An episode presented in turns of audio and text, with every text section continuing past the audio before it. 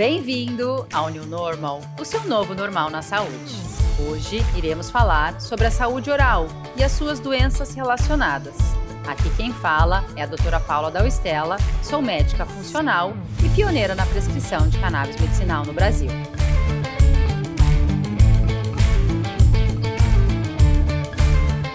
Então, o New Normal traz a mensagem do novo normal na saúde uma nova realidade, na quebra de paradigmas, na nova forma de entendermos o corpo humano e seus processos fisiológicos e o quanto os nossos hábitos se relacionam com as nossas doenças, para podermos ser o protagonista da nossa própria história.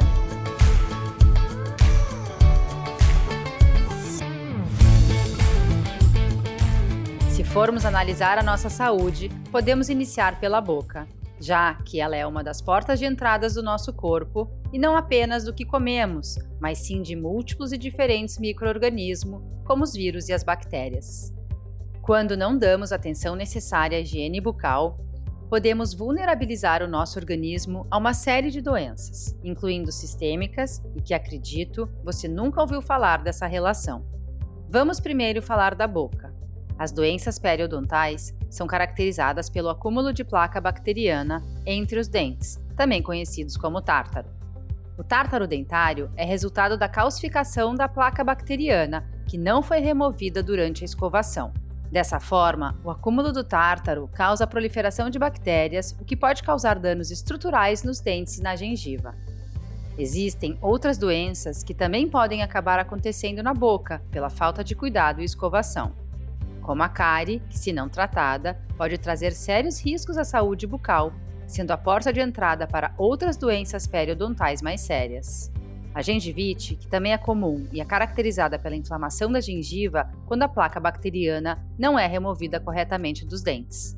A periodontite é o estágio mais avançado da inflamação dos dentes, ou seja, quando a gengivite não é tratada adequadamente. Seus principais sintomas são sangramento na gengiva, sensibilidade, mau hálito e retração da gengiva. Além disso, essa doença bucal pode afetar a estrutura do dente, podendo resultar em sua perda. Além do mau hálito, que atinge cerca de 30 a 40% da população brasileira, fazendo com que, de cada 10 pessoas, 4 tenham um problema, tem mais de 50 causas, sendo que 90% dos casos são de origem bucal. Uma das principais causas desse problema é a xerostomia, isto é, a diminuição da quantidade de saliva na boca, que pode ser ocasionada por medicamentos, estresse, depressão, ansiedade e certos tipos de doença. Intestino preso ou diarreia, diabetes, disfunções renais e carência de vitamina C também podem ser possíveis causas de halitose. Mas o perigo não está apenas na boca. A má escovação pode causar ou agravar doenças em outras partes do corpo, comprometendo, além da saúde bucal, a saúde física como um todo.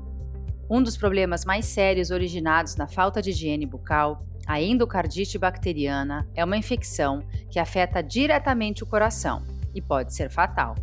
As bactérias da boca chegam ao coração pelo sangue. Seguindo o mesmo mecanismo de infecção da endocardite, as bactérias da boca podem chegar a outros órgãos, como os pulmões, as articulações, causando infecções como pneumonia e artrite reumática. Além de todos os cuidados que a mulher deve ter durante a gestação, o pré-natal odontológico é extremamente importante. Isso porque ocorre uma grande elevação hormonal durante a gestação, que deixa as gengivas das mulheres grávidas mais suscetíveis a inflamações. Além disso, as náuseas e enjoos constantes podem dificultar a higienização oral adequada, aumentando o risco dessas mulheres a desenvolverem doenças periodontais.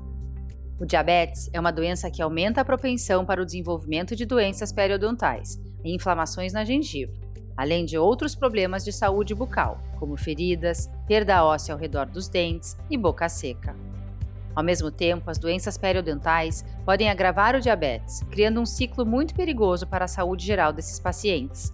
Por isso, pessoas que têm diabetes devem ter um cuidado ainda maior com a higiene bucal e, obviamente, manter os índices glicêmicos controlados, não somente pelos medicamentos, mas por escolhas alimentares inteligentes. Mas o que os canabinoides têm a ver com a saúde bucal? Um estudo recente na Bélgica fez uma comparação entre a eficácia de canabinoides versus produtos de higiene bucal comerciais na redução do conteúdo bacteriano da placa dentária. 60 adultos de 18 a 45 anos foram categorizados em seis grupos, com base no índice holandês de rastreamento periodontal. As placas dentais dos adultos foram coletadas com palito de dente espalhadas em duas placas chamadas de Petri, cada uma com quatro divisões. Na placa de Petri A foram colocados os canabinoides, o canabidiol, conhecido como CBD, o canabicromeno, conhecido como CBC, o canabinol, conhecido como CBN, e o canabigerol, conhecido como CBG.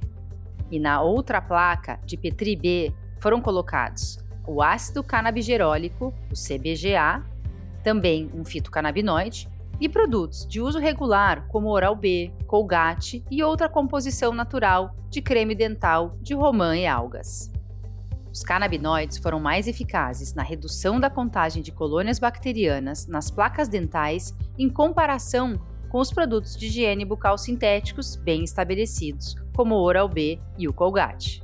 A contagem de colônias bacterianas resultante foi muito maior nos tratamentos Colgate, Oral-B e da composição natural, enquanto significativamente menor contagem de colônias foi observado em todos os testes com canabinoides. Em outro estudo, foi demonstrado que os produtos de enxágue bucal infundidos com canabinoides são tão ou mais eficazes quanto a clorexidina, consagrada e muito utilizada pelos dentistas nos consultórios.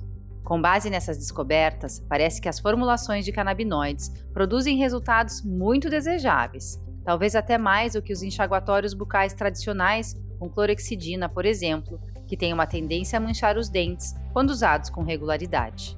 No Brasil, já existem cirurgiões dentistas que recomendam o tratamento com cannabis como alternativa terapêutica em patologias envolvendo sintomatologia dolorosa ou que necessitam de recrutamento das células de defesa para cicatrização, para lesões intraorais e em casos de câncer oral.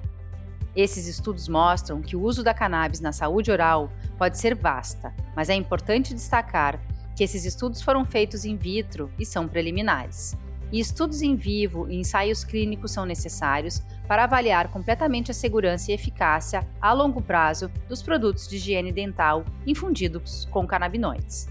De qualquer forma, estamos vivendo um grande avanço nas pesquisas e descobertas sobre os potenciais terapêuticos dos canabinoides nos seres humanos e também nos animais.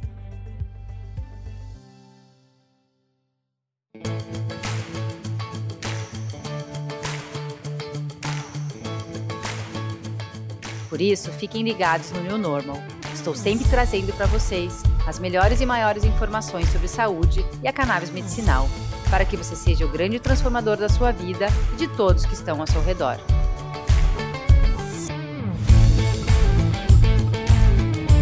E para quem não me conhece, pode me encontrar também nas redes sociais, Instagram, Facebook e YouTube, todos com o meu nome, Doutora Paula Dalstella, e no meu site www.drapauladalstella.com.br.